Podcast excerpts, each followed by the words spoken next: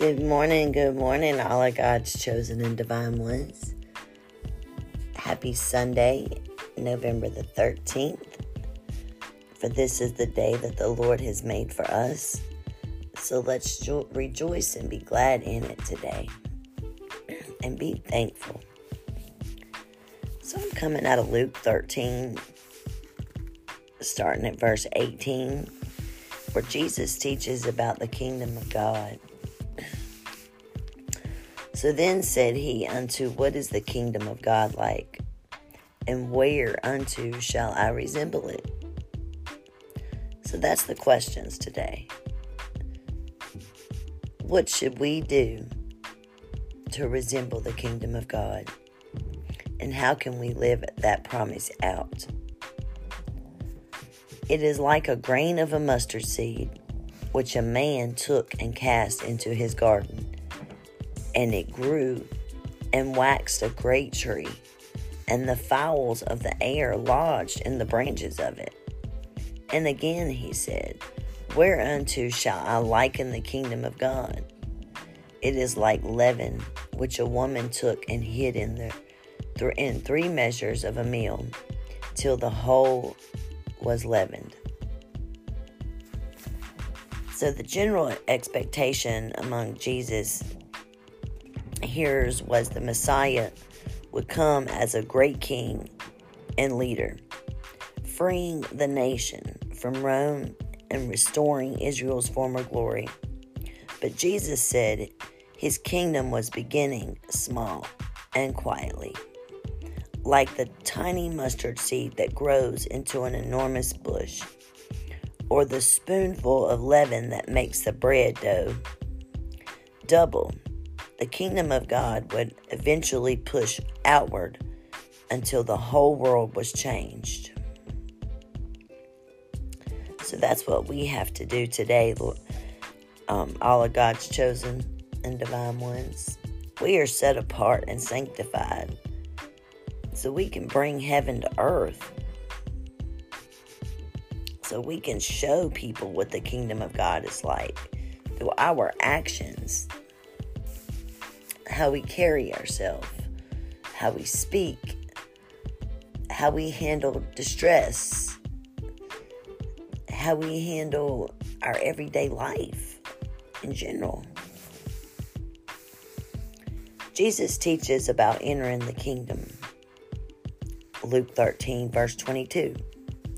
And he went through the cities and villages, teaching and journeying toward Jerusalem. Then said one unto him, Lord, are thee few are there few that be saved?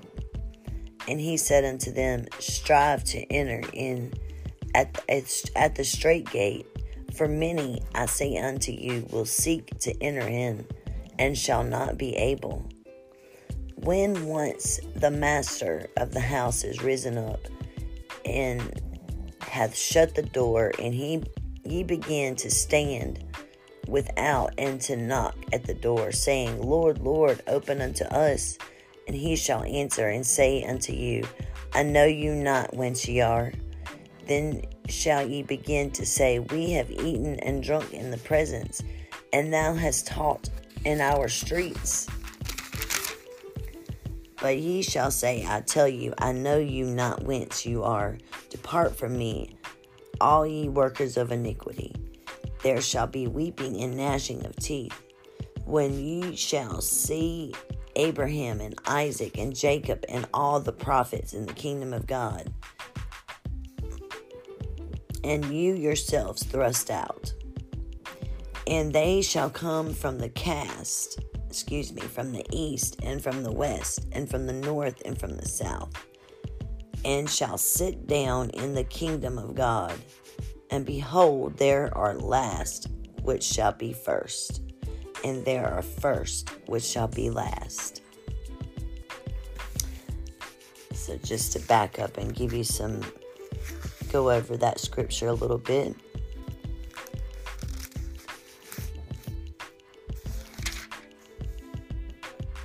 Okay.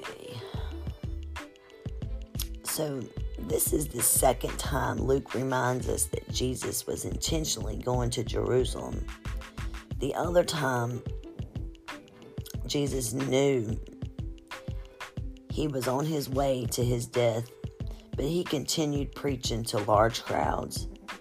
The prospect of death and did not deter Jesus from his mission.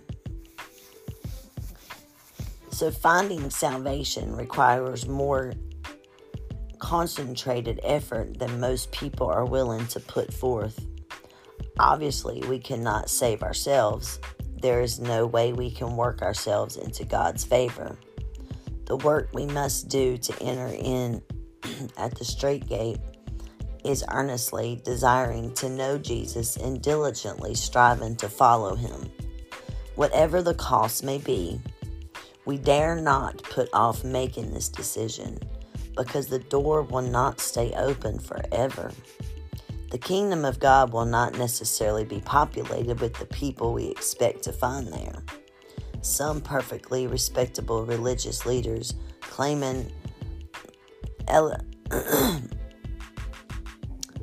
allegiance to Jesus will not be there because secretly they were morally corrupt. Now, how many of you know that we have preachers and leaders and people in high places that are just immorally erupted. Um, they look good on the outside, but on the inside, they're miserable. They're wicked. Um, they just have no good in them. Even though they may pay their tithes because they have a lot of money, that's not going to get them in the kingdom of God. You have to come before Jesus wholeheartedly to enter the kingdom of God and know that He hung on the cross for us and rose in three days. Thank you, Lord.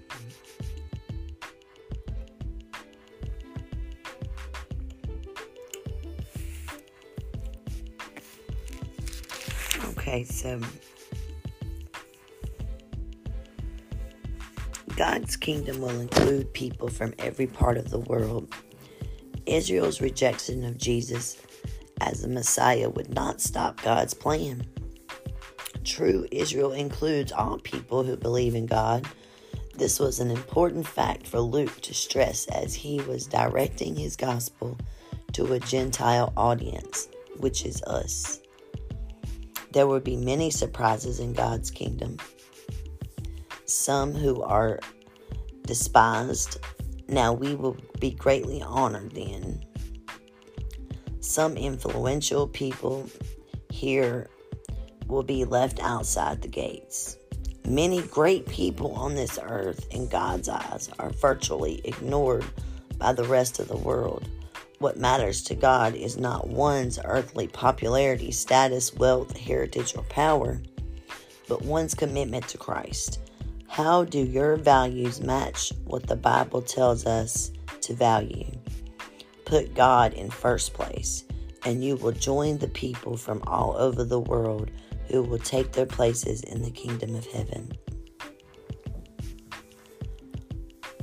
Now, the Pharisees weren't interested in perfecting, protecting, excuse me, Jesus from danger. They were trying to trap him themselves. They urged him to leave because they wanted to stop him from going to Jerusalem, not because they feared Herod, but Jesus' life, work, and death were not to be determined by Herod or the Pharisees. His life was planned and directed by God Himself, and his mission would unfold in God's time according to God's plan. So, why was Jesus focusing on Jerusalem? Jerusalem, the city of God, symbolized the entire nation. It was Israel's largest city and the nation's spiritual and political capital, and Jews from around the world visited it frequently. But Jerusalem had a history of rejecting God's prophets, and it would reject the Messiah just as it had rejected his forerunners. So earlier Jesus had been invited to the Pharisees' home for discussion. This time, a high ranking Pharisee invited Jesus to his home, especially in order to trap him into saying or doing something for which he could be arrested. It may be surprising to see Jesus on the Pharisees' turf after he had denounced them so many times, but he was unafraid to face them, even though he knew that their motive was to trick him into entering their laws. Thank you, Lord.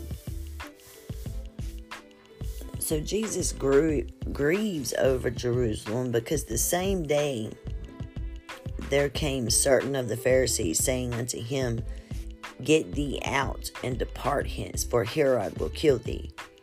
And he said unto them, Go ye and tell that fox, Behold, I cast out devils, and I do cures today and tomorrow, and the third day I shall be perfected.